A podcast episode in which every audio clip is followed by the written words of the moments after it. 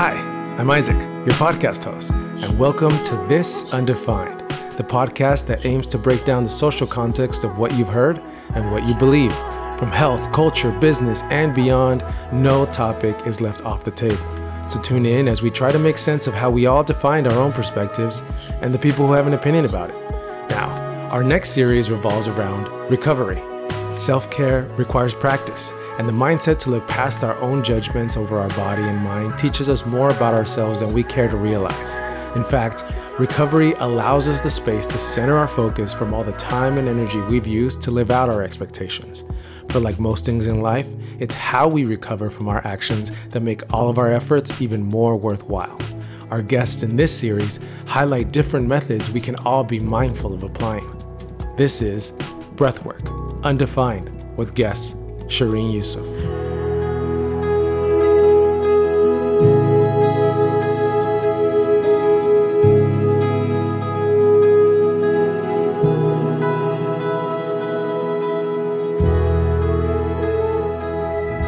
So, how are you doing? I'm doing great. Yeah. you had a long day today. Yeah, I did. Well, a lot has been going on with you, I think, right? Yes. I've kept up with you on Instagram. and so a lot of things have happened Yeah. over the last, I don't know, last couple months, last Last year. couple of months for sure. Yeah. Yeah. It's been been quite the ride for sure. Yeah. Uh, so before we start, tell, who are you? Tell me a story. Um, so my name is Shereen Yusuff. I currently live in Houston. I'm um, well, I just became American um, four days ago, so on April twentieth. Congrats. thank you very That's much. great. Yeah, it's a big deal. You know, it's, yeah. Um, I think a lot of people don't understand how how long the process takes for a person like me, you know, who kind of came into the U.S. based on work, and it's just a really just just so great to finally live in a country that I actually belong to. Yeah. So it's a it's a great feeling, um, and that's kind of been the theme in my life actually. Like I grew up in Oman, but I wasn't really Omani, you know, and um, I have an Indian. I had an Indian passport, and you know, I always wondered like, where do I truly belong to? You know, am I Middle Eastern? Am I Indian? And you know, I think it's just a good place to be, knowing that. I now feel like I belong to both the East and the West. You know, I'm I live here, but I still have so many Indian and Middle Eastern things about me that will always be a part of me. You know, but it's just that it just feels good to have that fusion. Um, Yeah. So that's yeah, that's kind of like a quick snapshot of my background per se, like my ethnicity.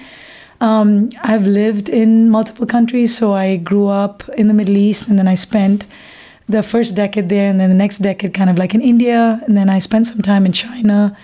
I lived in the UK for some time. Came to the US, lived in Louisiana, of course, Texas, and I've lived in Brazil, Colombia, and Africa as well.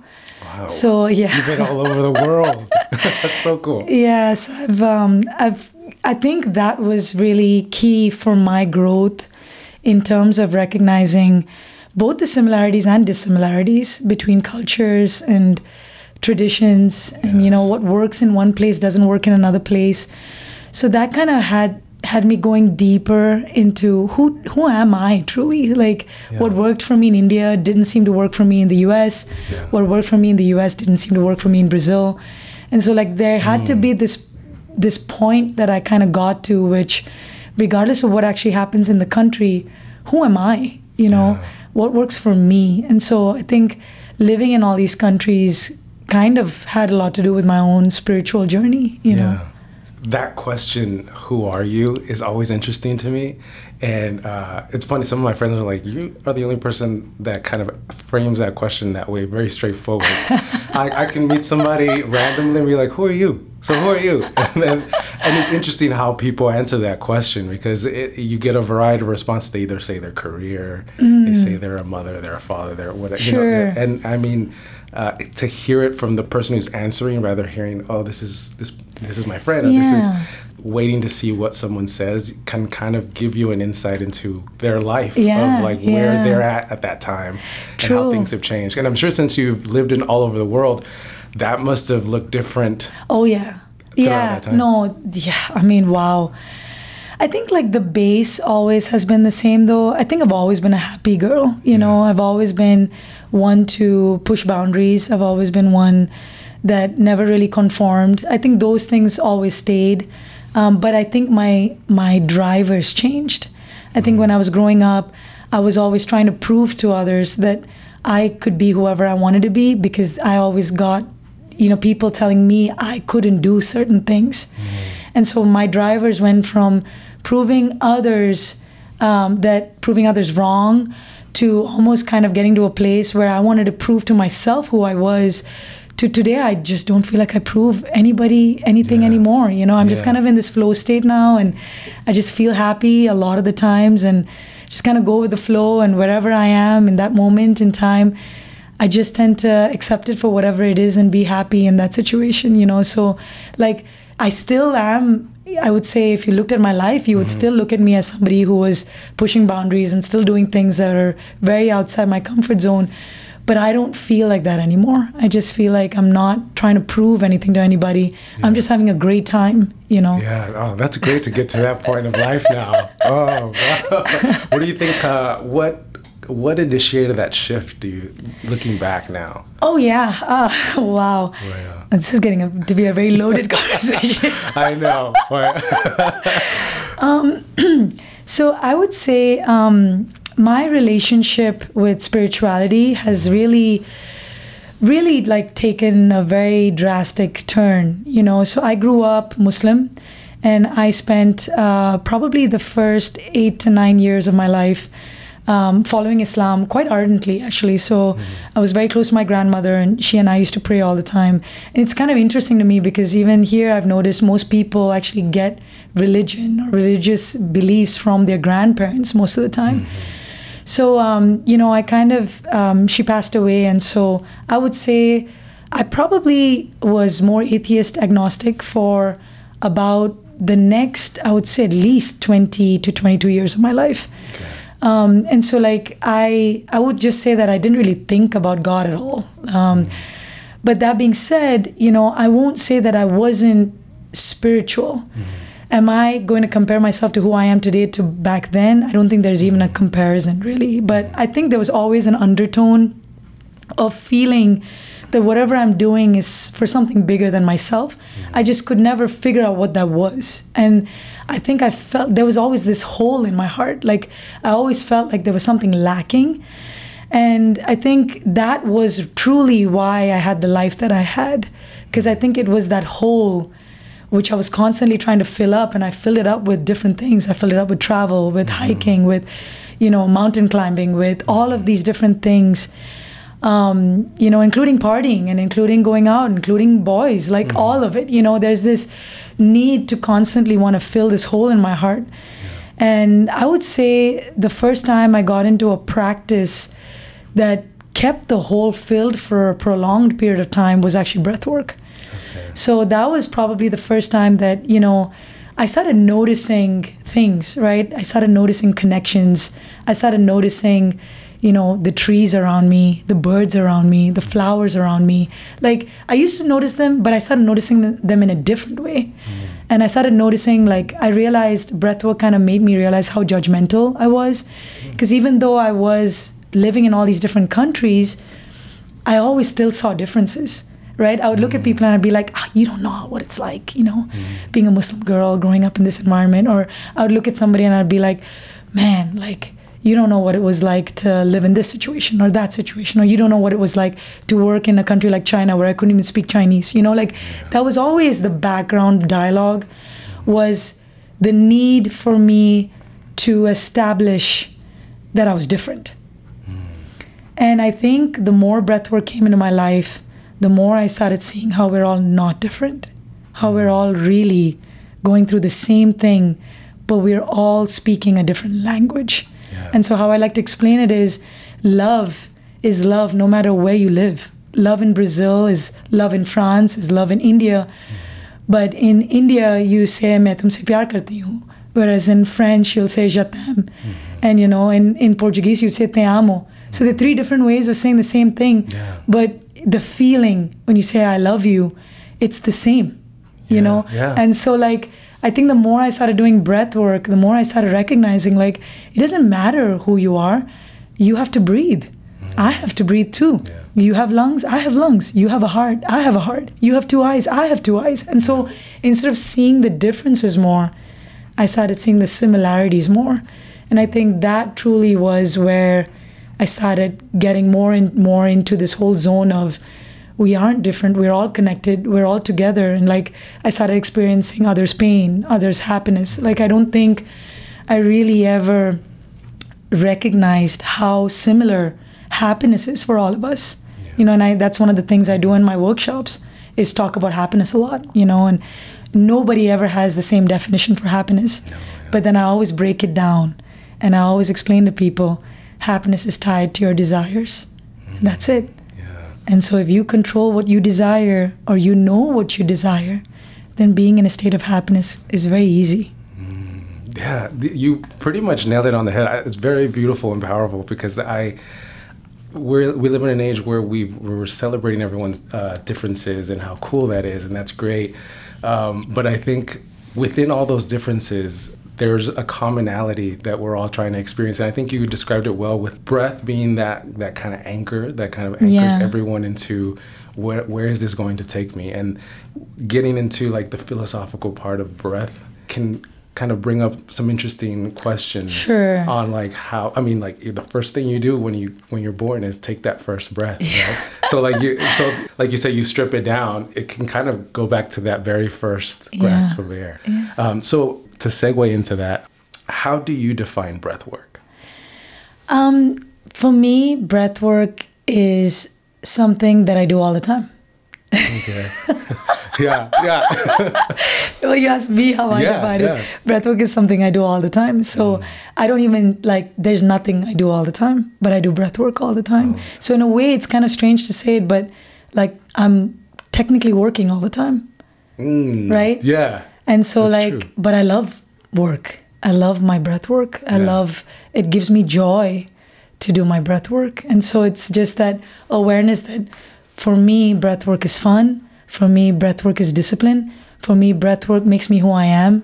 For me, breath work ties everything together. It makes me aware of the present moment. It makes me so happy and grateful for everything that I have. And yeah, breath work is what is is literally what I do all the time. yeah so now getting into the work that you do how did you get introduced into that world Um, yeah, so I would say um, I've even though I've been teaching um, for the last couple of years, I've probably been in the realm of breathwork since I was four. So I grew up playing tennis, and I got pretty deep into tennis. You know, I played it for pretty much twelve to thirteen years of my life, uh, starting at the age of four. And, you know, through tennis, you know, of course, you have to be tied in any sport for that matter. Breath is such a huge component of it. So, starting from tennis and then kind of going into endurance sport and going into long distance running and Ironmans. And, you know, I would say the transition was when I started mountain climbing and then I had to counter the cold. And for me, you know, I used to I used to blame my aversion to cold with the fact that I was born in the Middle East because I would say, you know, I'm d- genetically from my DNA based, you know, like I would go all the way to my genetics Yeah. and explain to people this is why I couldn't stand the cold. so so that was really um, one of the segues for me to get into the Wim Hof method specifically, because obviously in the Wim Hof method you have breath work and then you have the cold. And so the breath work part of it was easy for me because I knew breath was so important by then already, primarily because of my sporting life.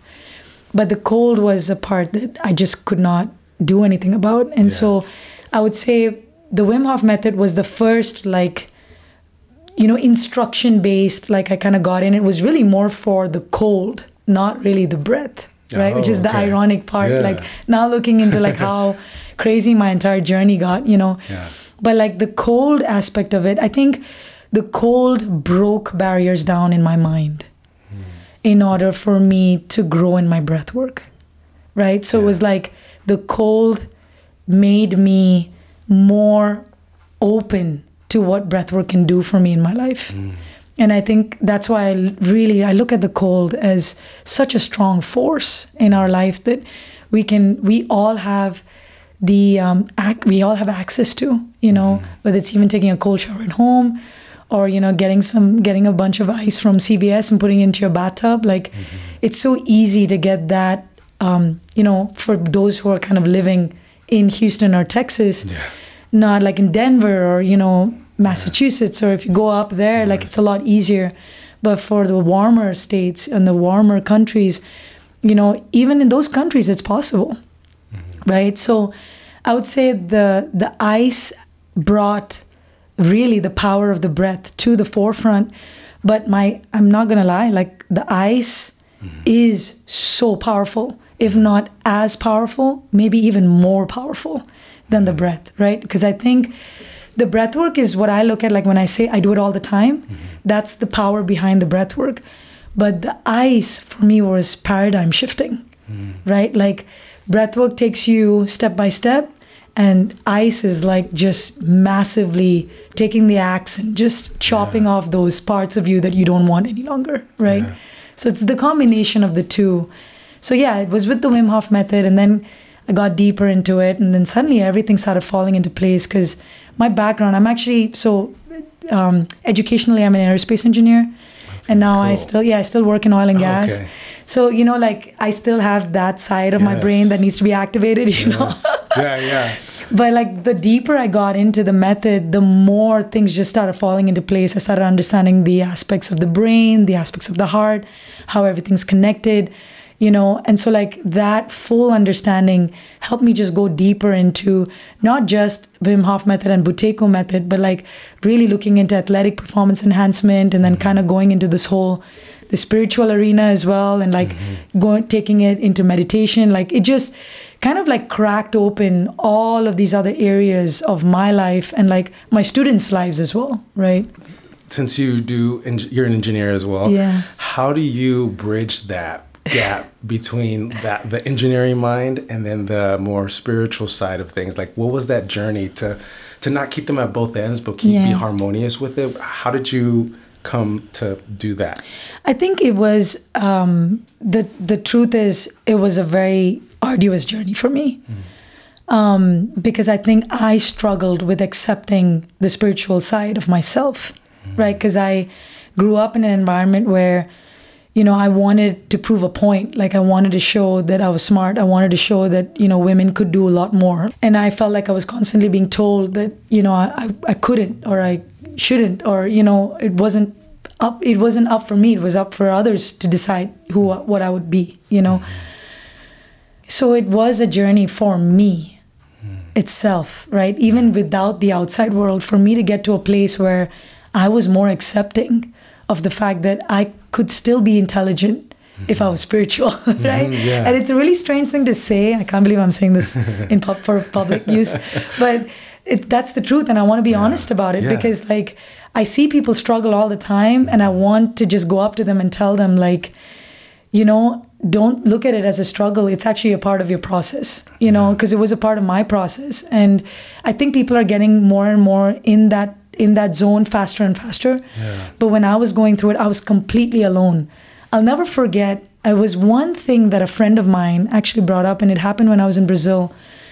And I was sitting with him and I was trying to explain to him how we were going to meet a group of friends that didn't know about my spiritual aspects. And like I wanted him to be aware that you know this was a very engineering group and you know the conversation needed to be different. And he just looked at me and he said Shereen what difference does it make? What hmm. difference does it make where the conversation goes you know? And at the time I remember looking at him thinking you don't get it man. Like they don't know that part of me. Like I don't hmm. want them to know a part of me right? But it stuck with me it stuck with me. And i was 24 at the time when this happened right? And so like yeah it's more than a decade ago but like even now i still remember that moment because that moment was the moment when i realized why? Why is it that i'm having to separate my lives? Mm-hmm. Why is it that i'm not able to talk openly about the things i like? And yeah of course it always boils down to the same thing. Mm-hmm. I feel i'm scared that they won't accept it. I'm mm-hmm. scared that they'll walk out on me. I'm scared that i'm not going to be that cool friend that they have right And it's so weird because today I think that's what makes me cool, right? Mm, yeah, totally. Yeah. right? It's like, I mean, I'm this really strange, weird engineering hippie girl that goes to church and follows Christ now. Like, it's just so random, you know? And it's like, there's like nothing, there's nothing fixed about anything that I'm doing because I'm constantly like just moving with the flow of what is going on in my heart and in my mind.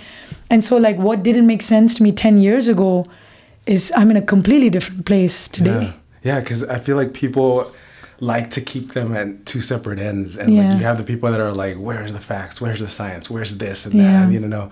But I don't feel like people experience the world that way all the time. So why would you always want to bring bring it to science? I totally understand, uh, but I tend to always take the other side when I'm talking to one group and then the other group because there's value in both, right? Yeah. And uh, and and right now, I just seeing how things are right currently, there is that conversation happening where like people want fact and science and and and then there's these there's this emergence of uh of spirituality or like uh, Eastern kind of modalities making their way more into society, and people are more open to those types of things. So there is this mixture happening now.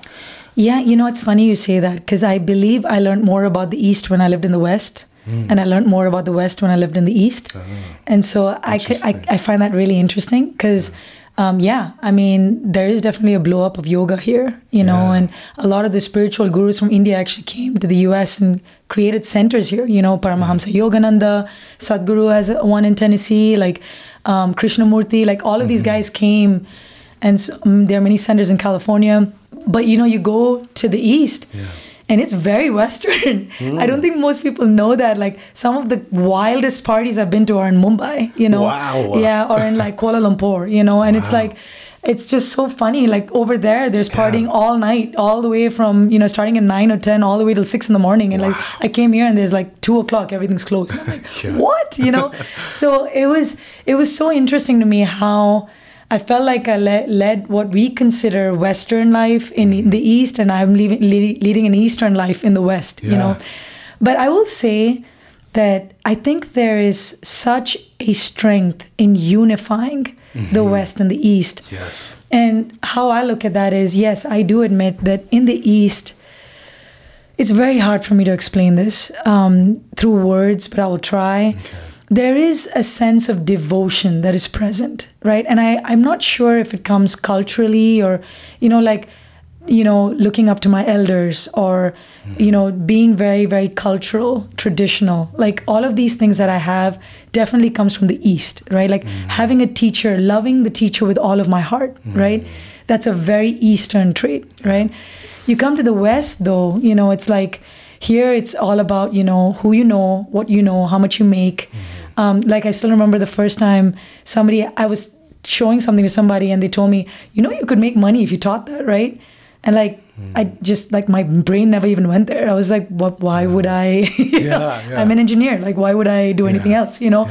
But it's like you come here and it's that mentality of like, how can I, what can I do to optimize what I have? The hustle. Yeah. And is that bad? No, not at all. It's great because that's what creates creativity, Yeah. really, right? Yeah. Like back at home, it was like, this is tradition, keep going, you know, blah, blah, blah. And like, by the way, that's not the case anymore back home as well. Like, you've got people starting new companies. And so it's beautiful mm. to see that transition. Like, in my lifetime, I've seen people leave India, come to the US, get educated, and go back to India, which was something that never happened 30 or 40 years ago.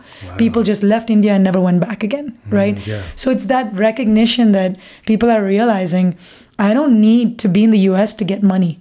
You know, I can mm-hmm. get money no matter where I am, as long as I have a good idea and I know how to market myself. Everything's global now. Yeah. It's the globalization thing has gotten so great, right? So, so yeah. So I I believe that that mixture of the east and the west is what makes me who I am. Yeah. because I love the fact that I have a lot of tradition. I have like even I mean I have two or three teachers in my life right now and I love them with all my heart, you know, mm-hmm. and I look up to them and they could tell me, Shereen, go sit in that corner for one hour and I'll do it because I love mm. them so much, you know, and they mm-hmm. look at me and one of my teachers is American and you know, he always looks at me and he's like, no, no, like you're doing these things because you know I'm making sense. And I'm like, no, I'm doing it because I love you, period. Mm-hmm. And I know he doesn't get it because I'm from an Eastern background, right? But if you go back home, it's not weird to say that, right? But like mm-hmm. here, it's more like, no, what I'm saying makes sense. And so as a result, you know, do what I'm doing because it makes sense. Now, I don't know how to put this in the in the most political way. It's okay. But, but the most amazing things in the life in your life almost always never make sense. Hmm. You know, like a mother having Yeah. multiple babies after having a terrible first pregnancy, hmm. right? Like how do you explain that after she goes through so much pain, she wants to have another child, right? yeah. Or like a person having their heart completely broken and wanting to give it another shot hmm. and wanting to go into another relationship, Yeah. right? None of these things make sense, Yeah. Right? Yeah, that's true. that is so true. Oh yeah, you, you make you make it make sense when you look back, but when it's happening, it really, it, like you said, it Yeah. just doesn't make sense. But you you go with kind of your gut, I guess. Yeah. Uh, a lot of people think that maybe it's not good, but I don't know. I don't know. I like to. Well, it's it's your it's what I call the mind body alignment, right? Mm. So like when you do breath work, you are bringing about your mind body alignment, and how I explain it is, it's like you have two children, right? You have your mind and you have your body, mm-hmm. and you want your children to be loving and nice to each other, and when they're loving and nice to each other, they help. They're serving you. Mm. When they're not loving and nice to each other, then they're not serving you anymore, and they're just constantly fighting with each other, mm. and the likelihood is high that you're not going to be very happy mm. right? So you're either constantly wanting the people you shouldn't be with, or you should you are wanting to get into investments that your body is basically saying don't do. Mm-hmm. Like there's this constant battle that happens within your mind and your body because of what you said, like the gut feeling, right? When you start doing breath work or like any practice that requires to bring about mind body alignment, mm-hmm. then you really understand what it feels to truly tap into the intelligence of both the mind and the body. And then it's like you're a superhuman. You're not only mm-hmm. going off of the intelligence of your mind anymore, which is what we as a society runs off of, but the intelligence of the body. You walk into a situation, you just know what you have to do. Like I always say this to people CEOs of large companies, there's no way they have all the information before they have to go with something. yeah. They better have good mind body relationship, Yes. right? Yeah, definitely. Yeah, Right. I have some clients where like they're in those type of situations, Yeah. and when they're in the gym, I see like a different side of them that makes me sort of like ask them like how come like in a courtroom you can really kind of have a presence there and then here you have to deadlift and it's kind of freaking you out a little bit that's why i love what i do with training and even massage it gives that awareness for people to be like the characteristics you use in your career in your life with your family with your friends with your loved ones it's it's the same when you're when it's you and your body and Yeah. you're putting your body through different adaptations in the gym and so the same kind of hoops you go through to try to get through that you can do that here in Yes. the gym right or in the massage or like notice it's all about awareness and, and, and being present in that moment and back to the breath that kind of anchors everyone Oh yeah. I mean like I think breath work is so basic yeah because like I said you do it all the time. Yeah. And so you really when you start tapping into your breath, you can essentially tap into any meeting, any relationship, any situation, whether you're on a basketball court or whether you're on the football field or whether you're in a church or whether you're in this in a CEO's office. Mm-hmm. It's like by tapping into your breath work, you can immediately change who you are in that moment. And so I call that emotional mastery, right? Mm-hmm. Because you're so tied in, you're so plugged in into that moment, you can be exactly what you need to be for a 100% optimal performance. Mm-hmm. Yeah. The I remember uh, during the workshop that I took with you, where you described how you teach differently. Every, one every workshop you do. Yeah, then- this one was very different too. And then I remember exactly you said that. I was like, that stuck out with me when you said that, and I love that though. And and then the other thing was it's different also because of different parts of the world. And Yeah. how it's different parts of the world require a different type of, Yeah. of awareness and I guess uh, mindfulness Yeah. based on cultural customs Correct. and society, right? Can you explain a little bit on that? Oh, for sure. So I said the same line today as well. Because, like, you know, it's funny. Almost always people ask me, Can you send me the agenda?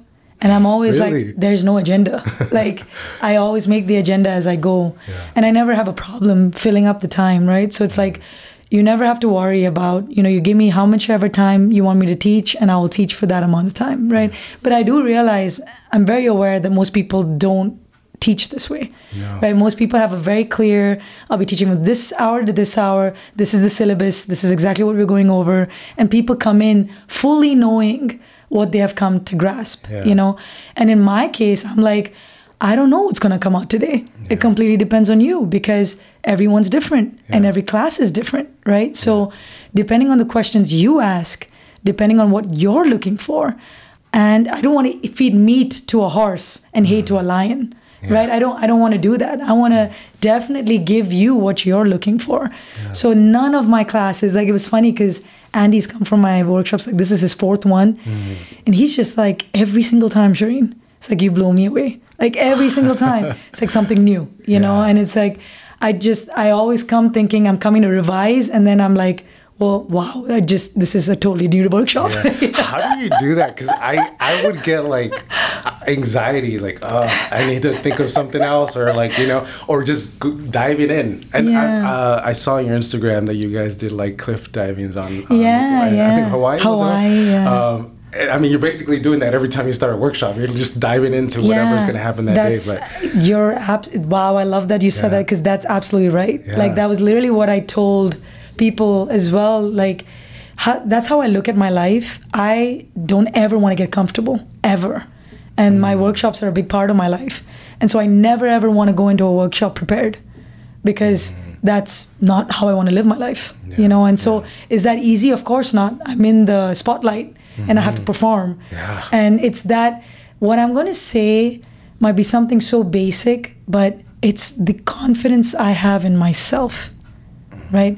And that comes with practice. Yeah. By putting myself in situations where I trumpet again and again and again, what I am doing is building confidence in myself that no matter what the situation is, I will always show up and I know I will give it my 150% because that's what I've been doing all my life. yeah. And so that's what I'm doing every single time I put myself in a situation like this is I'm building confidence in my life. And is that does that mean that I'm perfect every single time? No.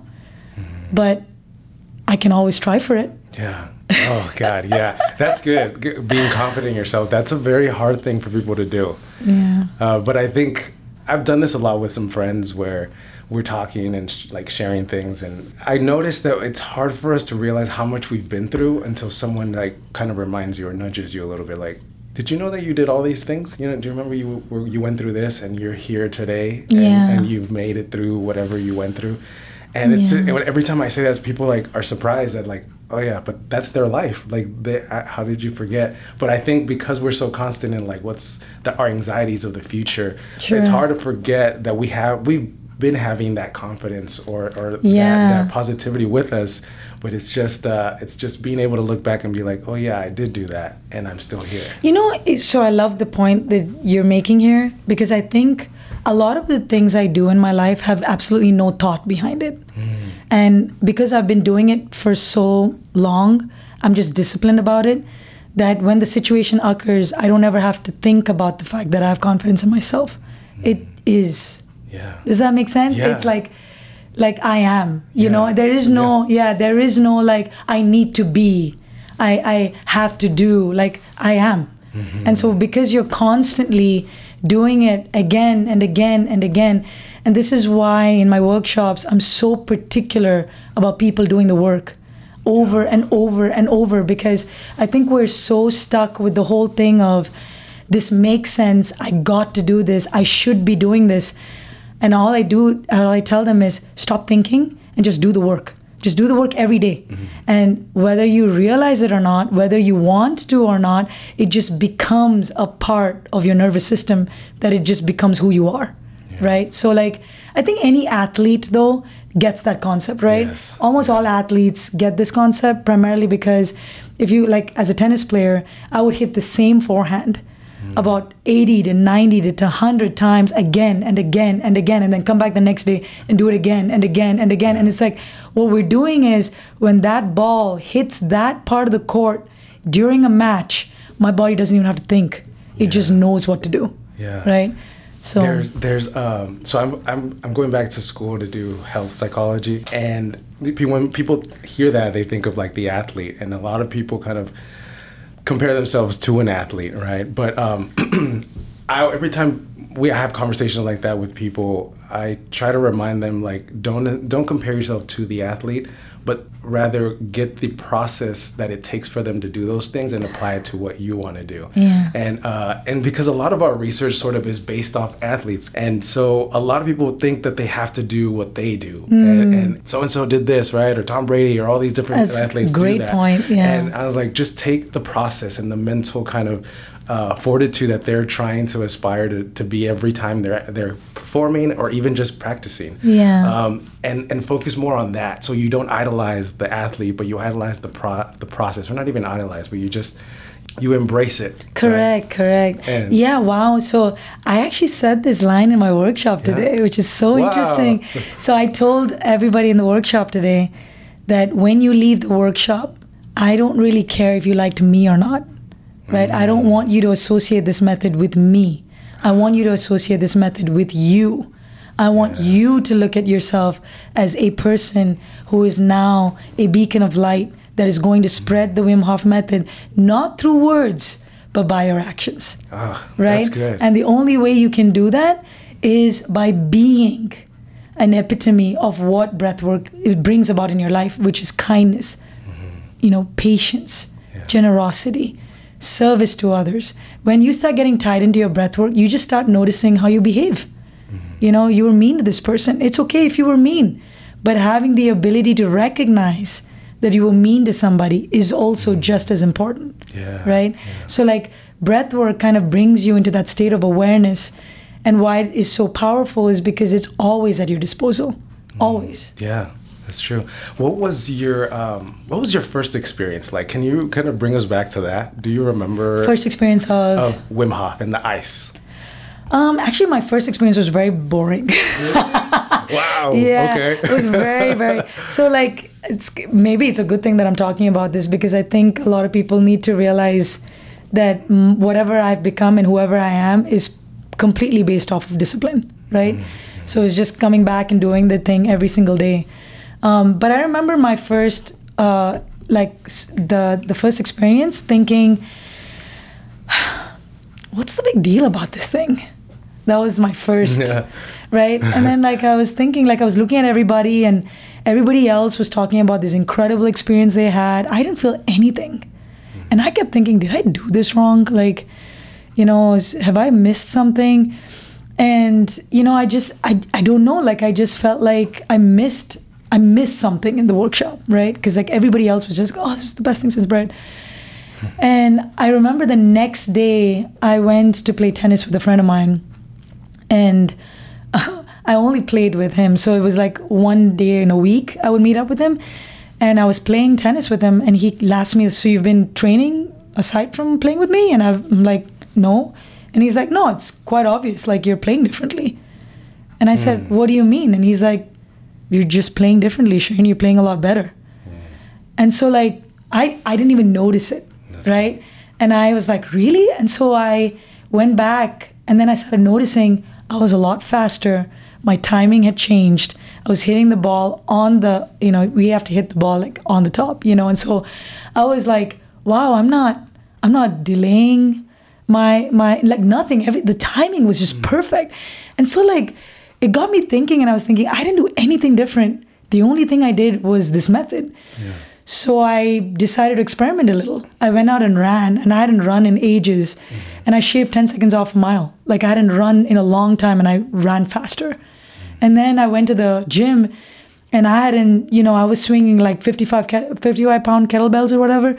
I just immediately picked up like a 95 or 100 pound, and I started swinging it. And I, I, I just knew. I was like, there's something about this method that I didn't learn in that workshop, and it's it i'm doing things that i would never have done you know? And i couldn't i couldn't believe like the shift in the performance that i had. So i mean i literally went on and the my mind how it went was i need to go to the source. I need to go to the source because the part that actually the reason I went into the method was because of yeah, Wim's E. coli endotoxin experiment. You know, I don't know if you're aware. He he injected E. coli endotoxin and didn't fall sick, and then he got 12 random people to do the same thing. You know, mm-hmm. that blew my mind because my dad had E. coli, so I was very mm-hmm. aware of what E. coli can do to you. Mm-hmm. And so I'm just I couldn't wrap my head around the fact that this man not only did he inject E. coli into himself, he got 12 others to do it too. So, like in my head, I was thinking, I just did this method. I felt nothing. I've come out the next day, I'm like superhuman in, in any sport I'm playing. And I immediately went on and I like literally started checking every day till his Spain uh, workshop opened up. Mm-hmm. And I immediately registered as soon as it happened. And so I went to Spain that year, which back then I'm so grateful that the groups were still small. Mm-hmm. So I got to spend, you know, mm-hmm. time with Wim, you know. And I mean, I knew when I met him, and that's where we're going back to the feeling over the understanding. Yes. It didn't matter to me what Wim said. It wasn't about what Wim said. Mm. It was the energy exuded. Mm. And that moment I knew. I was like, this man is real. Like he's mm. not none of this is a fake thing. Like he's real. I can feel it. And so I'm grateful that I was by then already I had tapped in into that side of myself. Mm-hmm. And you know, he also kind of called me, you know, which the name of my studio is Suda Prem Studio. The reason is because Wim calls me Suda Prem. Suda Prem means pure oh, love. And so when I met him, he looked at me and he said, You're Suda Prem, you know? So nobody else understood what the word meant, but I did. And so that was kind of the beginning of me looking to him as a teacher. You know, I mm-hmm. kind of recognized this is a man I want to learn under. You know, it's mm-hmm. not just about the method. I just, I, I know that there's a lot behind the method, but that the focus on he has tapped into something that's a lot larger than just a sports enhancement tool. Yeah. Well, how do you uh, differentiate a teacher from a mentor or, or all the different types of Great question, Mike. You're asking like amazing questions. I know. I, I've always been like this. I don't know where it come from. I don't know. well, I'm glad you do a podcast. This is great. So yes, I actually think that there's a there are differences between masters, um, teachers, and instructors, and of course you can talk about mentors as well. But I'll I'll kind of talk about like all most of the time a master is a teacher but not all teachers are masters and i think that's an easy one right Yeah. like um, like wim's a master right he's not yeah. yeah. he's not just a teacher he's a master Yes, he's right mastered that. yeah he's mastered what he's teaching Yeah.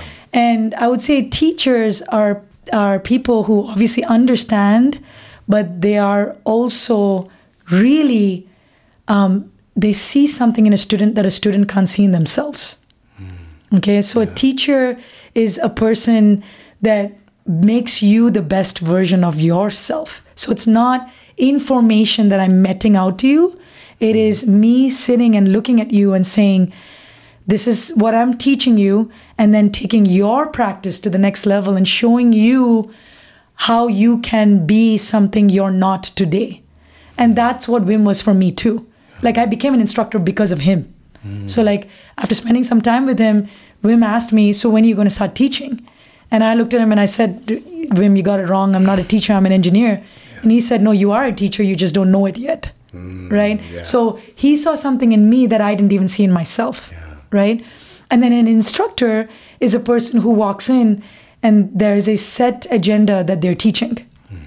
You know, mm-hmm. so like like for example, I'm actually a Wim Hof method instructor. I'm not a Wim Hof method teacher, mm. right? okay. So so I have like it's very clear like in my fundamental course, this is what I'm supposed to teach, and then in my uh, advanced course, this is what I'm supposed to teach. Uh-huh. But then you can always be a teacher I see. Yes. you see what I'm saying? Yeah, like yeah, you can yeah. be an instructor because you're certified in a course, Yes. but then you take that and then you are able to connect with your students to a level in which you enhance their journey. Yeah. Because instructors come in for a sole purpose, and that is to teach you something, and after that, it's you.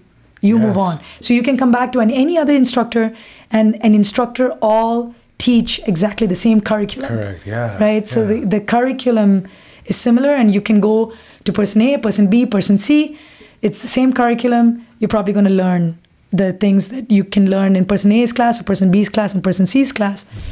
But when you go into the teaching aspect of it that's when you know you start like i like his style i like her style. I feel like when they teach me something i'm able to grasp it better right? Yeah. so that's when you're making that transition towards teacher. This is by the way this is my humble uh, opinion on it. Yeah, no, yeah, it's great. I am not- I'm like thinking about it, like that does. Yeah, I like that. Yeah, it makes sense. No, yeah. I've not read any books on this. I've not read heard any podcasts on this. This is my own because I I myself have gone through a journey of asking Yeah. myself, you know, who am I? What am I? Am I a teacher? Yeah. Am I an instructor?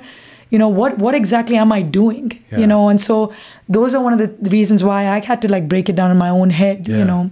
I think it's important to do that though, with like everyone for themselves on how you break down those types. How do you define that for yourself so you're able to like kind of go through it, break it apart. As simple as it is, right? The basic things, it's it can lead you to some very deep exploration of self. Correct. So that's why I always like to stay with the the basics. And it simple helps and you it also helps you as a student to know what you're looking for as well. Mm. Right? How so? Yeah. because now that I know who I am, I know the kind of teacher or master I'm looking for, ah, right? yes. Because if I'm, I know the difference between am I le- trying to learn something to better a practice of mine, or am I trying to get deeper into something, or am I trying to attain mastery? And so, like mm. recognizing where I am in my own process of growth, it makes me reach out to different kind of teachers. Yeah, that's true. Yeah, yeah, yeah. Um, can you explain a little bit on the physiological aspects of breath? Yeah, And like sure. especially connected to that experiment that Wim did. Yeah. Like that's pretty cool. Yeah. So, um, so I would say, uh, well, we can just talk about the Wim Hof method Yeah. because the breath work per se, I would say that um, it really accesses the nervous system. That's the number one thing most breathwork practices are doing is most people look at breathwork as a parasympathetic activity, which is the activity that leads to relaxation, your rest or digest, feed or breathe in your nervous system, right? And what I love about the Wim Hof method is that it is actually a combination of both activation of the sympathetic and the parasympathetic. Because for a, uh, for a human being to be like a healthy human, healthy, happy human being, they should actually have equal activation of their sympathetic and their parasympathetic. Mm. And most of us don't have that. Most of us lead life that we consider very stressful, but the reality is we're stressing over things that are not worth stressing about. So mm. It's not that you are leading stressful lives, it's that you're getting stressed out about things you shouldn't be getting stressed Oh, yeah.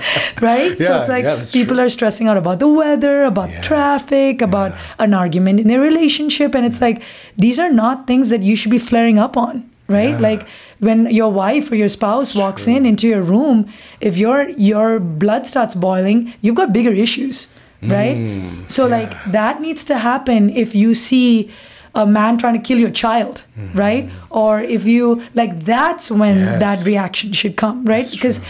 anger and frustration these are not we did not have emotions let me let me rephrase that emotions are important Mm-hmm. right because emotions are truly what drives us to act okay if you think about it Mm-hmm. Yeah. okay so if i were to say oh anger is a bad emotion why do we have anger Mm-hmm. right if we truly believe that we are perfect as we are and we were made in a perfect fashion then why were we given anger Yeah. right because yes anger does make sense if you are in a situation which is unjust Mm-hmm. when you're trying to fight for justice then yes anger is a very qualifiable emotion to have Mm-hmm. But it's not qualifiable if your significant other is sitting and telling you something that's upsetting them about um, the way you acted with them last night it's not a justifiable emotion right Mm-hmm. Yeah. that sounds like you're just a bad listener and you need to work on your listening skills right so sorry i'm just being very honest okay No, you're right So- though. That is true. That is so true. what we're really struggling with is a incorrect calibration of emotional usage. That's what's happening in our society right now. It's not that we need to be less angry or any of those things. It needs to be I need to be angry when the time's right to be angry. Right? And so breath work helps with recalibration of your stress gauge in your mm-hmm. body, right? So what that means is, and like I said, most of us, because we are constantly in the sympathetic zone, which we consider fight or flight, we're always thinking, oh, I need to do relaxing breath methods. I need to do relaxing breath methods. And I'm like, no, you need to actually work on your sympathetic side too, because your mm. sympathetic side is getting activated way too easily. Yeah. So by doing stuff like the Wim Hof method, by going into ice baths, what you're doing is recalibrating the stress gauge within your brain to only truly feel the strong emotions when something strong is happening. Mm-hmm. So that's I would say like that is probably one of the most fundamental like the nervous system activation, okay? Which immediately makes an impact on your emotions. Yes. Which again, makes an immediate impact on your level of happiness, Yeah. right? Yes. The second one would be talking about happiness, right? Like dopamine, oxytocin, serotonin, endorphins. Like doing the Wim Hof method gives you a shot. I call it a dose of happiness every single time you do it, right? Mm. You have a 200%, um, I believe it's 200% increase in norepinephrine in your blood. And it's like, you look at anybody. I don't know if you have watched people come out of an ice bath. Like, people are just happy. They've got a smile on their face, Yeah, right? Like even when they're doing breath work, it's like they might go through a lot of emotions, but five minutes after breath work, they just look happy. They're relaxed. They're like more grounded, more engaged. you know? Yeah, and so like you just watch people after breath work or ice baths, and it's like happiness just exuding out of them, right? They, they can't even help it sometimes. They're just kind of like, I can't help it. I feel great, right? Um, so we've talked about the nervous system, we've talked about levels of happiness. Then you start talking about the circulatory system, right? So, like in your circulatory system, your cells in your heart, like your breath rate makes a direct impact on your heart rate, right? Like, think about it when you're resting, you want your heart rate to be low. When you're running, your heart rate would be high. If you think about your breath rate, chances are your breath rate is also doing exactly the same thing. So, if you tap into your breath rate, you're actually making an impact on your heart rate as well. And through the change or the ratio of oxygen to carbon dioxide in the body, you're actually changing the way the cells diffuse and actually in, um, absorb oxygen into it as well. Same thing with the ice. When you get into the ice, you have constriction and dilation, right? And it's the same mechanism where the cells are working, they're becoming stronger. And by mm-hmm. doing that, you're just becoming a more resilient human being on the inside, not just on the outside, right? Yeah. Because these practices, I consider them preventative practices, right? What does that mean? It's like imagine you are in the army or the navy. You don't start training the day we call war. You've hmm. been training so that when the day of war is called, you are ready. Mm-hmm. And that's what the Wim Hof method or most of the breathwork practices are doing is it's getting you ready for the day when you will be called to be in a zone that is outside of your comfort zone. That's why it's so important to do the work every day. I mean, how many people called me up after they got COVID and they said, mm. Shereen, can you teach me the Wim Hof method? And I was like, sure, I can teach you the Wim Hof method, mm. but you should have been doing the work every day so that when you did get it, you know, the impact would probably have, there would have been some difference, right? Because you're constantly working on your immune system as well.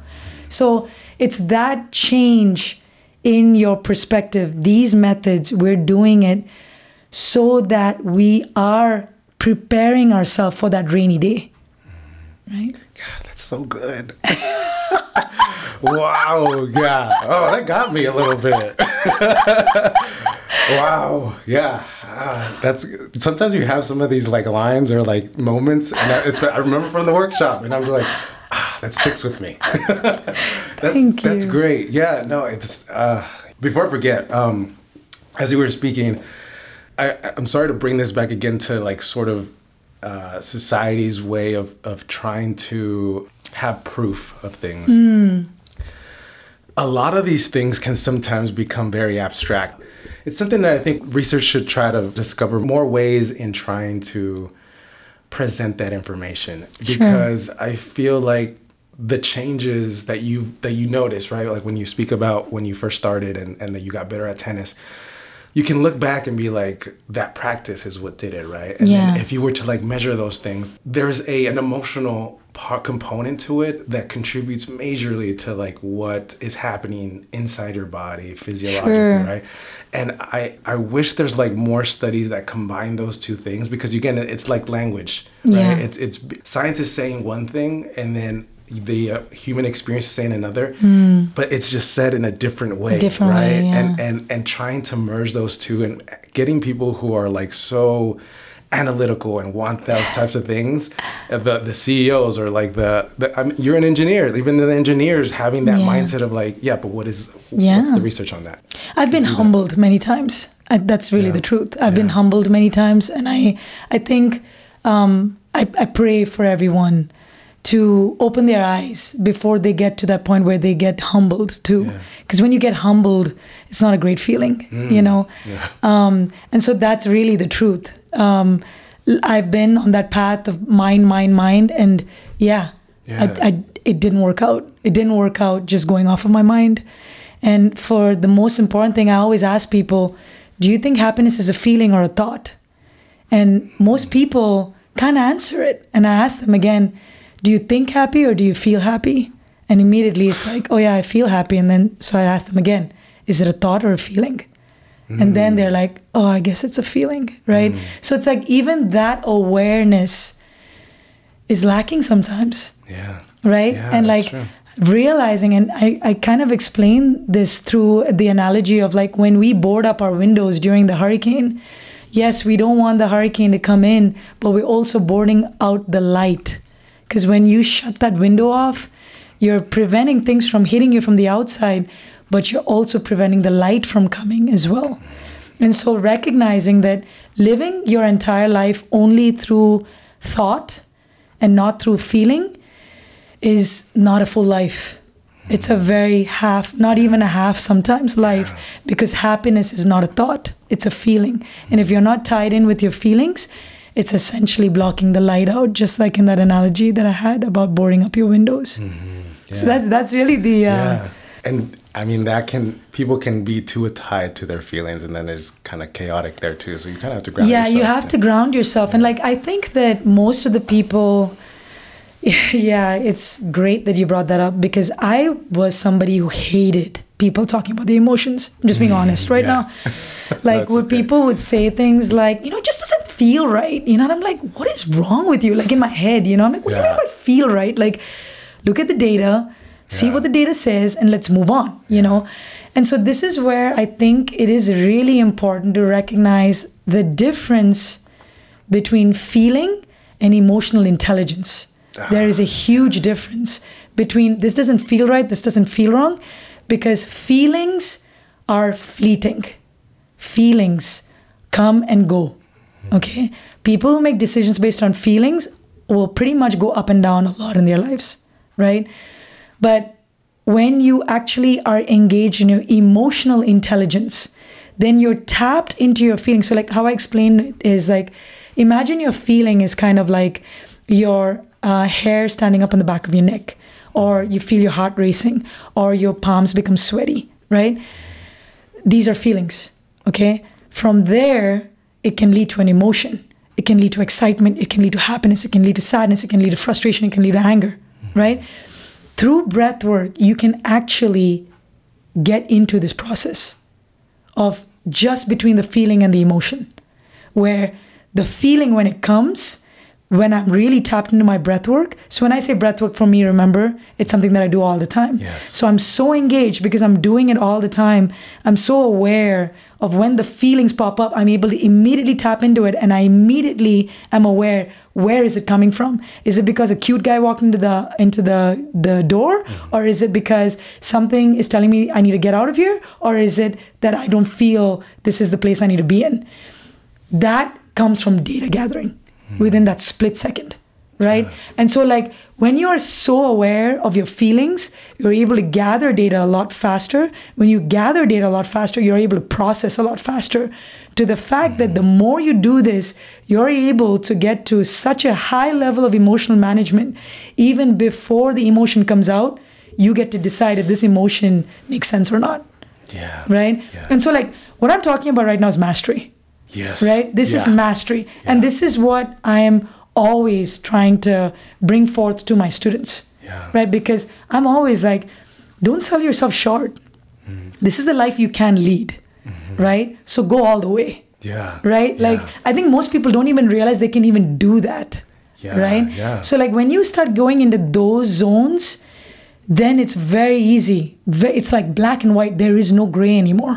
It's very clear at that point is that emotion necessary not not necessary throw it out, Yeah. right? And in those moments, that's when you meet people like like you have you know the Mother Teresa's, the Mahatma Gandhis. Yeah. Like these people had extreme emotional management. I actually haven't read any books, believe it or not, Mahatma Gandhi, mm-hmm. but I mean, of course, I know of him. Yeah. But you know, the thing is, they I, I can kind of say that if you look across people who have achieved very very big things in their life there's always been a common denominator.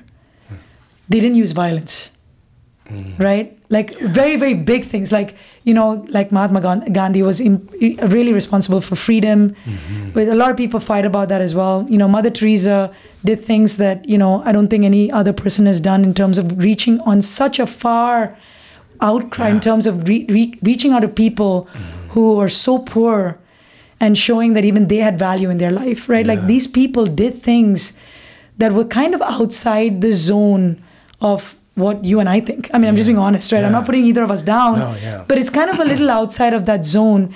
And if you look at them and you watch them, no matter where they're at, what they're doing, they seem to have a very stable emotional life. Mm-hmm. Like you watch them on the outside. Inside, oh my God, it must I have been crazy, Yeah. right? Like you see Mother Teresa's letters to her Yeah, spiritual director. It was yeah. very painful. She had this sense of loss all the time. It was just a maniac kind of, but on the outside, Yeah. nobody ever saw it. So she was a woman who was very aware of her internal state. Mm-hmm. And she was so aware of it that she got to decide what her external state should be at any point in time. Yeah. That's called emotional mastery. Yeah. Yeah, that is hard. That's great. Oh, yeah. There you go. Another one. yeah, because most people they're always like, "Oh, I wear my emotions on my sleeve," or you know, like, "I what you see is what you get," and like Yeah. Mm-hmm. that's great, that's awesome, but if it's not really getting me the results that I'm looking for, like, Mm-hmm. I don't want a person who's extremely emotional to work for in my team, Yeah. Right? Like, I don't want someone in my team to just be on this emotional roller coaster in every meeting. I want somebody to five minutes after the meeting come to me and say, "Hey, there's these things going on in my family right now. I need some time off. Would you would it be okay if I got three hours off tomorrow? Great. We had a conversation about it. We can move on, right? Mm-hmm. Versus you hue and cry during the meeting, you know, and then I have to go later to them and ask them, "Are you okay? Is everything fine?" And then they open up and then they tell me, "Well, I'm going through a divorce," right? Mm-hmm. So like that's me recognizing, okay, when things are not going well in their life, it comes out to the forefront. And again, I'm not saying these feelings shouldn't be honored. Mm-hmm. There's a time and place for Yes. everything, Yeah. right? As much as you want to be honest, you know, Isaac, I think you're amazing.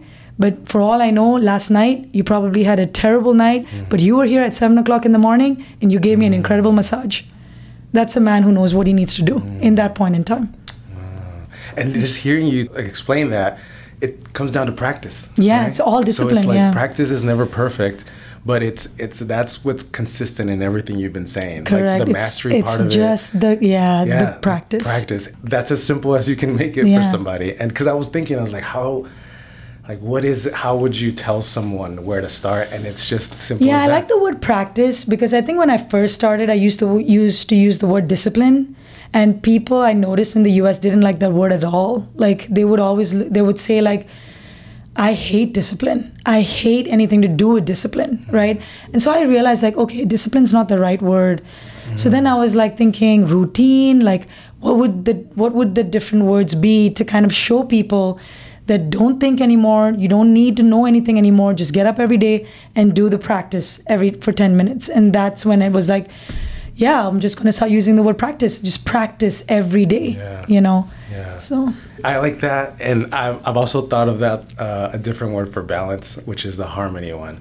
So not being at ends, but being in sync with harmony. Mm. Yeah. I like that as well. I, I've, I've thought about. it. I was like, yeah, I don't want to have balance in my life. I want to have harmony in my life. yes You know I mean? yes Um, so uh, talking about um, just within the last year with COVID happening and people starting to think about their own health and what that means to them.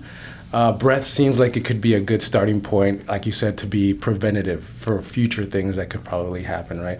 And it makes you more aware, and it has so many qualities to it. A big one that uh, stands out, especially here in the States, is stress earlier when I said you've had workshops all over around the world, how you teach here is completely different, right, from how you taught in India, Mm. India, or something. yeah. Right? Can you explain a little bit about why that is? yeah I guess you answered the question already. You know, culturally, I think I changed too. Oh, okay. So Interesting. Yeah. Okay. I think the way I teach completely depends on how I connect with someone. And so when I go to different countries, I connect with the people differently versus how I connect. So it's there is no right and wrong. It's just my style changes. And I have to admit that as I'm growing in my practice too, I'm noticing that my style's actually hmm. getting less and less different. Like no matter where I am now, I seem to have the same style, hmm. you know? And so, like, I think that as well was my own process, you know, that just I seem to be the same person now, no matter where I, I go, no matter where I am. Yeah. Does it irritate people? Of course it does, you know, but I think we'll always irritate people. Yeah. no matter what you do, you're Yeah. going to always have naysayers and you're always going to have people who don't like what you do. And I think that's where I'm very grounded in the sense that I'm not doing this. I know it sounds strange to say this. I'm not doing what I do to get people to like me. I'm not. Mm-hmm. And that's one of the reasons probably why there are certain workshops I've gone to and I've told people straight up like if you're not going to do the work every day, you're wasting your time, leave the class right now. Mm. Right? So I think the only way I can do that is because I'm genuinely here for the people who I believe want to make a difference in this world. Those are the people I want to invest my time in. Those are the people I want to invest my energy in. Yeah. And I think that's also another reason why I'm still doing, you know, like I have two full time jobs, right? In a way. And it's not that I've never like thought about doing one fully, but I've never had to make that choice. I've never had to like sit down and wonder, should I give one up to go into another? No, because in my mind, I've been able to balance both. And like I said, I've felt harmony doing both. And I feel like I'm able to bring value to my workplace because of what I teach. Like right now, I am leading a group in my workplace for women in the space of mindfulness and breath work, right? Which I'm so excited to do that, right? It's like the women in I don't even know how to say this, but like it's the it's the blue collar and the white collar people that I care a lot about. Mm. Right? Yeah. Like they're the ones who make up most of our population. Mm-hmm. Yeah. Wh- where are they going for techniques? Yes. you know Yeah. and it's like i look at them and i'm like i think about it and i'm like these are the people that matter. Mm-hmm. You know and we are in i feel like we all want to be the millionaires and the billionaires. Mm-hmm. And i'm like what about the people who gave birth to the people who became millionaires? Yeah. you know what kind of lives did they lead? You know mm-hmm. obviously they didn't do everything wrong because they ended up getting a child that became a president or a prime minister or uh, or somebody who fought for human rights. Like you know their parents were just as important Yeah. you know? And so like i always think about them. And that's one of the reasons why like i love mother teresa so much because she really looked at people that nobody else cared about right? She took care of people who were dying and she got a lot of um, you know a lot of people criticized her for wasting so much money on people that didn't have a future. And i'm looking at them thinking you don't even know if you're going to be alive tomorrow. You could just step out and get into a car accident and your life's over tomorrow you know? And so it's like that awareness that we need to start recognizing that every single human is valuable Yeah. you know? Feeling like i feel like i'm always around people who want to constantly be around people who are better than them because they want to get better you know? Mm-hmm. And i'm like well what about your families? What about the people who you are consider you know not so Yeah. great in your family? Yeah. are they not important Yeah. yeah, that's true. Because uh, like even just again, I've lived here all my life, so in, in the states, it seems like. Um, to be honest, like breath seems like it's like uh, something rich people would do, right? But Mm. I've talked to a lot of people in my community that, like Hispanic community, they don't even do that stuff. Yeah. They don't know what. Why would I take time of my day and do Yeah, that, right? yeah. and I feel like just like you said, bringing that to those people that are living their lives have different stressors, right? Because we Yeah. talk when we talk about breath, you hear about the CEOs and you and you Correct. have athletes Yeah, and athletes, like professional breathing, athletes. and- breathing. yeah. and uh, it's great to bring like awareness to to the subject and, and the practice. But it's it's those people like you said that just are living their life and just trying to get by with different type of stressors, like everyday stressors that Correct. that have- and so, by the way, it's, I'm amazed that you. This is a great segue into into what I was going to say about low income people, Mm-hmm. right? I was amazed at how much medication they're given based on Medicare, and it, it broke my heart, Yeah. right? Like these people suffer from stress or anxiety, and they are like on three or four different medications, you know. Mm-hmm. And I'm like, y'all just need to do breath work, you know. But it's like, no, it's the it's the rich people who go to private hospitals who have health insurance, and they're not like they're looking at the medicines and they're like, I don't need all of this, and then they go to a breath practitioner, right?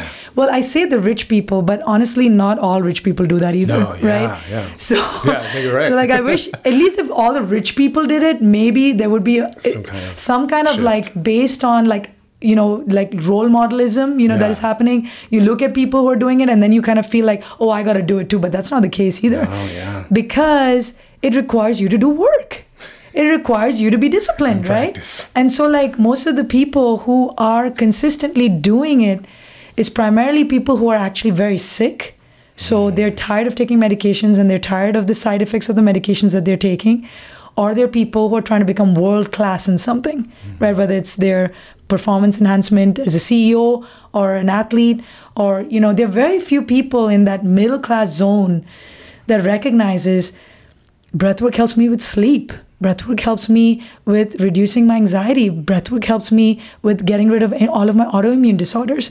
Help it helps me get rid of rheumatoid arthritis. Um, helps me get rid of diabetes. Helps me get rid of cancer. Helps me get rid of like all of these things that most people are like immediately think of doctors. I have a lot of respect for doctors both my brother and my father are doctors. Um, I believe doctors have a very important role in our society, but their job is just that to treat the sick.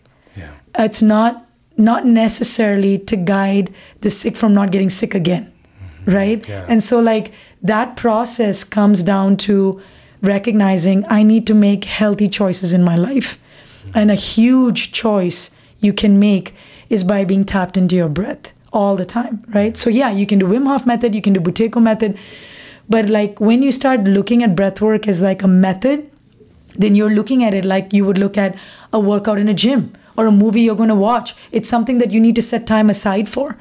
That's why breath work is so powerful because you don't have to set aside any time for it. You can do it when you're brushing your teeth. You can do it when you're on the potty. You know, like mm-hmm. you basically can do it anytime you want. You can do it when you're driving. You can do it when you're grocery shopping. You can do it when you're walking the dog. You can link it up to any activity you're doing.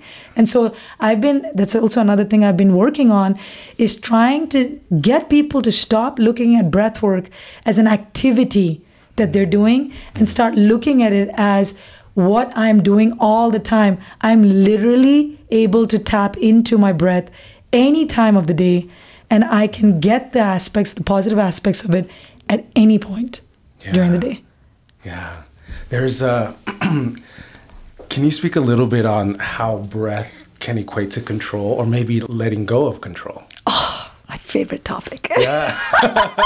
oh, you're really great. hitting Good. on you're really hitting on some of some of these things I'm like super passionate about. Ah, but I love it. I Yeah. always feel like nervous about sharing my opinion because I do know I'm very opinionated, you know. Oh, it, it's Yeah. really good. No, like I, I think that's why kind of having the conver- a conversation with someone can help you sort of, I guess, define even more what you've already been doing, right? Yeah. So because you're, you're you're going down that path again. Right? Yeah. So um, one of my lines, which I've said a lot, and I'll say it right now, um, has to do with control. And I always say, when you take the breath in, you are in control. But when you let the breath go, you are not in control. Right? And so, like, it's this association of breath and control. Because we always, most of us, lead our lives believing we are in control.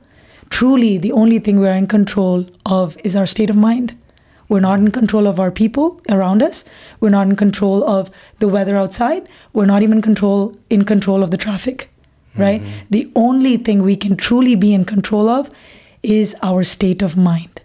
And this constant remembrance or constant awareness of the fact that even when it comes to my breath, I think I'm in control, but I'm truly not in control. Because no matter how hard I try, I always have to take that breath in. And no matter how long I keep that breath in, I always have to let it go. Mm-hmm. Right? So that was really my my recognition in my own life, re- being aware of the process of surrendering. Right? When you start doing practices associated with breath and associated with the ice, because trust me, when you get into an ice bath, if you decide to fight the ice, the ice will always win. Always. Mm. And it's that practice of going into the ice, recognizing the shock that you first receive, mm. and then accepting it. Recognizing I am not in control. I am in control of the fact that I'm truly in the ice. I made the decision to get into the ice. But now that I'm in the ice, I have to surrender control. Mm. I have to let go. I have to now accept. It is going to hurt. It is very uncomfortable. But by doing this practice, it is teaching me and is showing me how I can let go of control in situations where I used to think I used to be in control of. Classic example, right? Most people that come to my class, well, I shouldn't say most, a lot of people that come to my classes have issues with their family members, right? They have issues with their parents, they have issues with their siblings and their parents are you know fighting with them or shouting with them or it's very uncomfortable and they always kind of make these comments about oh i gotta go home you know and it's a mess and you know i just i can't be around my parents for more than three days you know. And i always ask them have you ever tried practicing breath work around your family? Like when they're telling you something and you can feel like your heart rate's going up like immediately changing the way you breathe and like elongating the exhales and like and they're looking at me like why would I do that? Right. And I'm like, if you did that, you might be very surprised at how the conversation went. Mm. right? yeah. So, like, to give you an example, right? Um, you know, a, a mother or a father is constantly fighting or shouting at a child because they want the best for the child. Mm-hmm. Right? When you breathe and when you're in touch with your breath, you're aware that this is the way they are showing you that they love you this is how they're expressing to you that they love you, mm-hmm. right? Whereas most people just get annoyed and just look at them and be like, just enough. I've had enough. At that point in time, you're trying to control the situation, right? You're trying to get the outcome that you want, but it never goes the way you want, right? I mean, I, I mm-hmm. think we can all agree that the moment you start fighting back, it never goes in the direction of what you're truly wanting, which is acceptance. You're wanting them to tell you they love you, but they are. Yeah. You just don't understand that language. So hmm. truly, it's your state of mind that's not able to comprehend what love looks like mm. for them. Yeah. Right? Yeah. So when I breathe, yeah. yeah, you're right. so when I'm breathing, what's happening is I'm re- recognizing and I'm being very aware. And like I said, this is emotional mastery. Mm-hmm. I'm recognizing the feelings that are coming up, immediately going into that process, breathing slow, and then taking control of the emotion that I want to come out in that point in time. Mm-hmm. And that's where I am in control. But of the situation, I am not in control. I cannot control what they say to me, but I can control what I say to them. And so by taking control of what I say to them, what I am then doing is I am breaking the process. Breaking the process mm-hmm. of what is prevalent in our society of screaming and shouting at our loved ones, because that is what we believe is the way we show each other that we care. Because when you don't shout back, the person is thinking they don't care yeah. They don't care what I'm trying to say. Why are they not screaming back at me? Mm-hmm. Because for them, screaming is the way that they're showing that they care. Yeah. And so you breaking that process can only happen when you're so tied in to either your breath or you're tied in or you're you're so grounded at that point that you recognize this is not a process I want to continue. I want to break this process right now and I am in control of how I react. So it's an action and a reaction and because I am now in control of my emotion, mm-hmm. I refuse to react in the situation. So that is a classic example where even though I am not in control, I exercise control. Mm.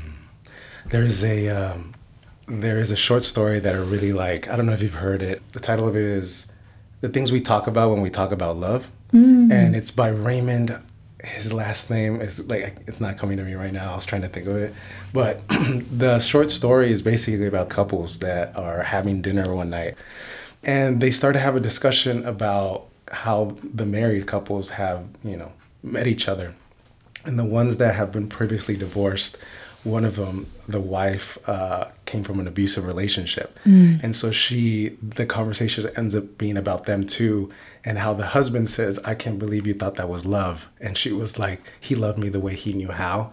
And luckily, she got out of that relationship. But her point of view on love is kind of a little bit on what you said, not justifying what that person did to her, but she said like he was loving me the way he thought. Sure. Right. And yeah. it's a very interesting short story uh, to check out because it, it makes you have to dive into those types of questions about yep. yourself and what you think love means and why we stay in those types of different situations or just how we accept it, how we give it. Yeah, because you know, I mean, at the end of the day, like staying in a situation it it's amazing how like I was it's kind of funny you're covering a lot of the things I covered in the workshop today which is oh, really wow. really unusual. I wasn't there. Yeah it's really strange.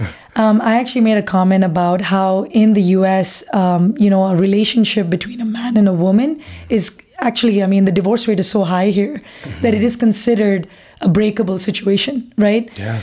Um, so like back when like, I come from a very traditional family where you know, when you get married to somebody, that's as good as having a child. Like it's not separable. Like you can't get away from mm-hmm. it, right? Yeah. So that means if you are in a situation where your husband or your wife are in a place where it's not healthy, what do you do? It would be like abandoning your child. You would never consider that, yeah. right? But here you can consider Oof. abandoning yeah. a husband or a wife, right? And so it's like I really look at it as there is no such thing as healthy or unhealthy unless of course you know there are some situations associated with physical abuse and things yeah, like that. yeah, like yeah. we're not talking about those situations right? That's really extreme and i'm not referring to those. But i'm really talking about like not even like verbal abuse or mental abuse. I'm really talking more about situations where um, it comes it boils down to likes and dislikes you know? It boils down to liking and disliking a person's human nature Mm. Right. And I've noticed that a lot. Like, we tend to make judgments on the way a person behaved in a specific um, arena or a specific situation. And yes, I mean, I admit sometimes it's very disheartening. You know, I would put the realm of cheating on someone in that same occasion, you know, and so it's like mm. it causes a lot of pain. But truly, the pain comes from, yes, the act, but it also comes from the lack of forgiveness from our end yeah. right yeah. and that ability for me you cannot love fully if you you can you do not forgive you cannot it's impossible mm-hmm. and so a lot of people keep telling me i try i try to love them again but i could not and my first question to them is always did you try forgiving them 1st mm-hmm. did you try forgiving them for what they did right because yeah. we tend to get into this whole rut of like i can't believe they did that i can't believe they did that and in my head i'm like well, maybe you need to start believing things more, right? Like the attitude that you have, which is, this could never have happened. I could not believe this happened. That is primarily coming from a person who probably doesn't practice a lot of discipline in their lives. Because if you do have a lot of discipline and practice in your lives, you will realize every day is not the same. Mm-hmm. Every day is different. You'll have good days, you'll have yeah. bad days, you'll have high days, you'll have low days. And just doing the practice every single day is a choice that you make. Loving someone is a choice that you make. Forgiving someone is a choice that you make. Mm-hmm. When you start making these choices, of doing that breath work every day, of doing that cold shower every day, guess what? You start making those choices easier in other regards too. Yeah. So it's a very complex yeah. i think we can have like a whole podcast yeah, just on this but like really like when it comes to relationships it's a lot more complex because i think it's really tied to like i said we are doing these practices for those moments yes. when everything breaks apart and then you're just left with nothing yeah and then from there you have to realize i got to get up and i got to keep walking because that's what i've been doing every single day I've been getting up and I've been making the right choices for myself. And today, too, I wake up and I'm going to make the right choice by being happy, healthy, and strong in this moment. Yeah, I love that. During uh, the pandemic lockdown, I was taking some of your online classes, and uh, I like how you always start off that way, where you Yeah. you you kind of go through a meditative practice first, and then kind of lead into the breath work. And you always say, "Can you repeat that?" Uh, we're here to become happy, healthy, and strong. Yeah. Bring about mind body alignment. Yeah. Increase the alkalinity in your blood. Yes. like when you say that, it's so calming, and I'm like, "Ah, I get it. It's so funny. I- When I was in Hawaii, there was a person in the workshop that hadn't met me, but they just had heard my recording. Uh-huh. And it was so funny. Like after I did the session live for them, he came to me and he said, It was amazing to hear you say that live. Yeah. Like I've heard you say that so Wow, times." it's your it's your catchphrase now. It's your catch. Like, oh, that's funny. That's cool.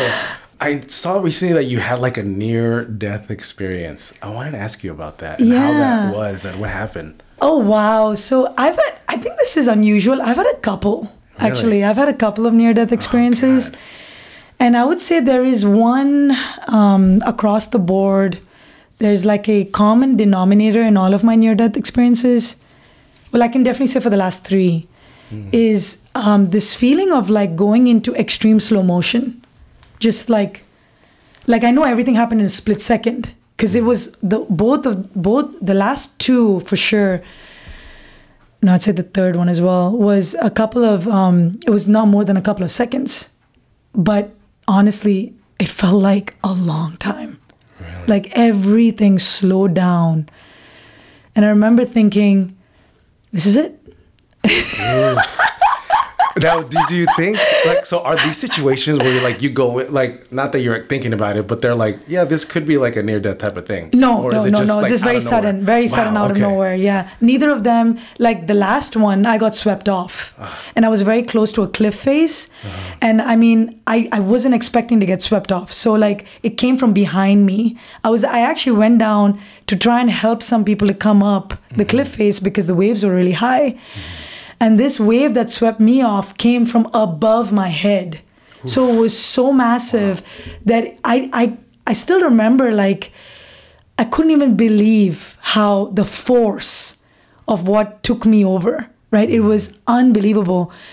And just like not even five minutes before that, there was another guy that basically kind of tried to get up and he got hit by the wave and he hit the cliff face. But he hit and he completely cut his so he was kind of in the water and that happened to him.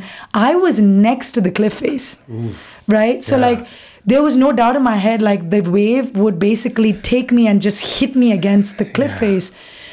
And i mean i was i was completely in the water and i was tumbling in the water Mm. under the water. And yeah i just i mean it was like my eyes were open and i saw the face right there in front of my, in front of my eyes mm. and all it would have taken was for the current to just smash me Yeah. because i felt so insignificant in that moment in mm. time right like I don't, you know, it's so hard for me to explain this, um, how insignificant we are compared to nature. Like, I'm sure, like, everybody gets it, like, especially surfers. You know, I used to surf Yeah. when I was in Brazil. That was really my first encounter with the power of the ocean, you know? Mm. And, like, I feel we get the same thing in the ice as well. Yeah. But, you know, that moment, like I said, it was slow motion. And it was that moment when I felt like, yeah, I. I was, you know, in that moment in life, there was a lot going on. There's still a lot going on, but I just knew in that moment, like, I'm, I'm ready. I'm ready. You know. Yeah. So um, in that moment, you know, you say, "This is it. I'm ready," and uh, and then suddenly, the current dropped off. It was crazy. It was like I had those two thoughts, and I was just ready for it to to take over, and then boom, the current dropped, and it was like still. Yeah. And as soon as I felt the stillness, I, I kind of sw- swam to surface and then just immediately tried to get out. So yeah, Wow. Yeah, you were ready, but life happened. yeah. Life happened and said, nope. Yeah. You have life in you. Yeah, so that was exactly what happened in my previous experience as well. I was on the highway, it was peak traffic, and like uh, something came and hit my car from like a rock or something and it burst the tire and my car skid off and so this was on hardy toll which is like it was 8 o'clock in the morning at 7.45 so peak traffic time my car went up skid you know there's those things on the side that prevent the car from overturning it's like you go up on the side and then kind of the car floats and kind of lands Oh, upright uh-huh. you know Yes. Um, I can't remember what the name of that shoulder is, but that was what they had, luckily. And so my car was really suspended. I remember like it was suspended, and even that moment, everything was slow motion because I remember thinking, peak traffic, I'm gonna get hit, you know, and like my car landed and just skid across the highway, right? Like four lanes, it skid across. And the entire time I just I remember thinking, this is it. And I remember thinking, I'm ready. You know? And um yeah, and I went all the way to the other side and I looked up and I noticed that specific gap. There were cars ahead of me and there were cars behind me, but there were no cars in that mm. moment when I skid across. Oh, and like of course my my tire was burst and i i remember it because i was in shock. I was in a state of shock mm-hmm. and i remember telling myself breathe Shereen breathe you know? Mm. And so like i immediately like mm-hmm. you know and then i kind of slowed it down slowed it down slowed it down and then i re- like relaxed got my car off on the shoulder i started thinking again started recognizing okay i gotta call someone. Like then i started going into work mode you know but yeah that specific moment i was in extreme shock mm, wow. Yeah, I mean, I've had a couple so Yeah. just two that- wow, that's more than me. I have not. not I've almost drowned too, so that was another Oh, one. God, Yeah, that one's one. scary. So drowning was yeah, that was a very scary. Yeah, just A yeah, breath worker drowning. yeah. That was before I oh, got into before breath that? work, Oh, okay. but yeah, definitely near death experience as well. And I was choking and grasping and just swallowing water, and I thought I was gonna die, and then I just let go. I just said, okay, I'm done. You know, I'm done fighting. Yeah. And when I left, that was when the currents went away. It was like it's really crazy if you think about it. Like Yeah. yeah. Yeah, wow. But I mean, your practice has kind of even before you even practice, sort of you're pre- Yeah, I you're was- prepared and you're instilled with those tools Sure. that you just have to tap into. And Correct. then you see, and like you said, just everything that we talked about just today has been consistent, always going back to the breath and how that practice has helped you in different aspects of your life. Yeah, and I call it going back to basics Hmm. because the breath is the basics. Yeah, And kind of what you said when you're born, you take your first breath. yeah. And so for me, breath work is going back to basics. Yeah. What would you leave the, the listener with on on this concept of breath work and, and what it means? Um, you know, stop looking at breath work as an activity. Breath work is something that we have access to all the time. The moment you become conscious of your breath, you're doing breath work. So, starting to recognize how you're breathing is your breath shallow or not? Where are you're breathing? Are you breathing in through your nose or through your mouth? These are things that everybody should start becoming aware of. And it is my dream that um, we will start teaching our children these skills when they are in school. Um, That's and good. yeah, and so Yes. they they start they're able to tap into their breath from a very young age, because obviously, like you said, yeah. I mean, I, when I said when I was drowning, I was not into breath work. That's not completely true, Hmm. because what I meant was it was before I became an instructor or became a Oh, teacher, okay. But I had been utilizing breathwork my entire life, right, since I was four. Right, yeah. So it's that awareness that yes, athletics brought that into my life, but you don't have to be a sports person to tap into your breath. You don't have to be a CEO to tap into your breath. Breathwork is for everybody.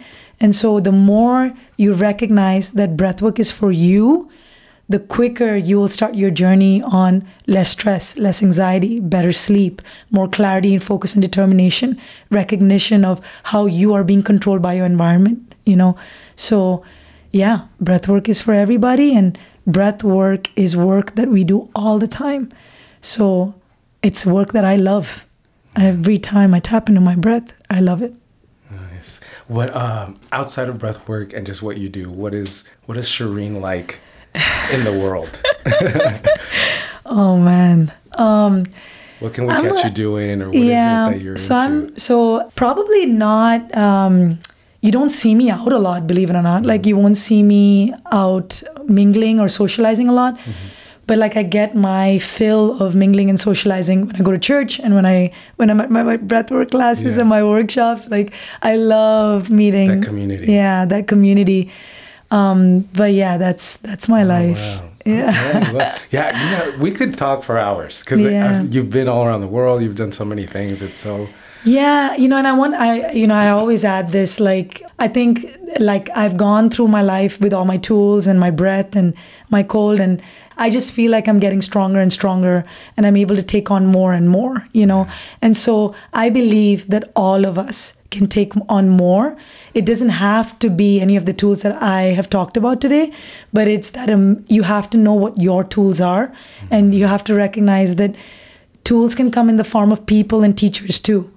You know, recognizing yes. that the people around you, including your family, is also a consistent teacher you know and like no, noticing your emotions when you're around your family noticing your emotions when you're around your children noticing your emotions when you're around your colleagues are also tools to build your awareness and then again tapping back into your breath you know. So like breath really is as basic as it gets you know like um, before i turned to christianity i was muslim and i was a very devout muslim so i want to make sure that you know what i'm trying to say here is my my undertone throughout my life has always been love. And love has always driven me. You know i felt extreme amounts copious amounts of love when i was in islam too. Mm-hmm. And so i had to do what i had to do in that Yeah. moment for me Yeah. right? So it's that awareness like none of the decisions i've taken in the past year and you're right you know like i have gone through a lot of changes. You know i'm mm-hmm. currently going through a divorce and i still love my husband very very much and he'll always be an angel in my life. And you know it's that awareness that 10 years or 5 years ago this was not even a reality for me where i could be on talking terms with the person i was breaking up with you know mm-hmm. and recognizing it's not even something i'm doing for society it's something that i'm doing because i my heart is at a place where i have forgiven him for everything. I have asked him for forgiveness for everything i've done. And we have both mutually forgiven each other and recognized that we are at a place that our lives are calling us in different directions mm-hmm. you know? So it's you know getting to this place for me when i look back at my life like it's really been grounded in breath work. Yeah. you know Yes, really been grounded in breath work. So i'm not talking about teaching. I'm not talking about income right now. I'm just talking about basics Yeah. like my relationships in my life you know and it hasn't always been easy. You know turning towards christianity really really hurt my family. It was so so hurtful some of the comments that they made towards me you know and um, including questioning my intelligence about my decisions, you know, but I never fought them. You know, I mm-hmm. just took it because I knew they were in pain and I recognized that if I fought back, then what am I showing? I have not gone forward. I'm only moving backwards. Right? So that awareness that how I behave in this situation also shows that I am truly becoming a more loving human being. The choices that I'm making is helping me become a more loving, patient, and forgiving human being. So, no matter what you do in your life, choose the path that makes you more patient, loving, and forgiving. Because I don't know what else is there to life. That's wonderful. Oh yeah. I mean, life's as cliche as it is. Life is a journey.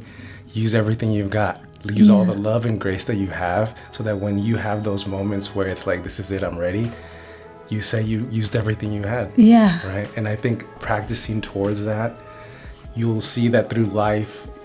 You know, right now, this is where you are in your life, and these are the things that you're going to learn, and it might look different again. You know, Yeah. and it's looked different in the past. You're open to it looking different in the Yeah. future. Yeah.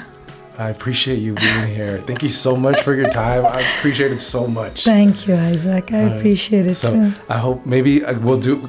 We could probably talk for a lot of things. So maybe in the future we'll do it again. You know, Yes, for if you're open to it. But um, but yeah, I really appreciate it. Thank you so much. Appreciate you too. Thank you very much.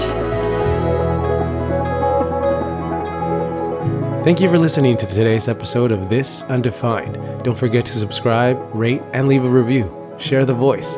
And if you want more content to explore, as well as follow other projects we're working on, go to the website at www.thekilosproject.com and follow us on Instagram at The Kilos Project. Till next time, train, recover, create.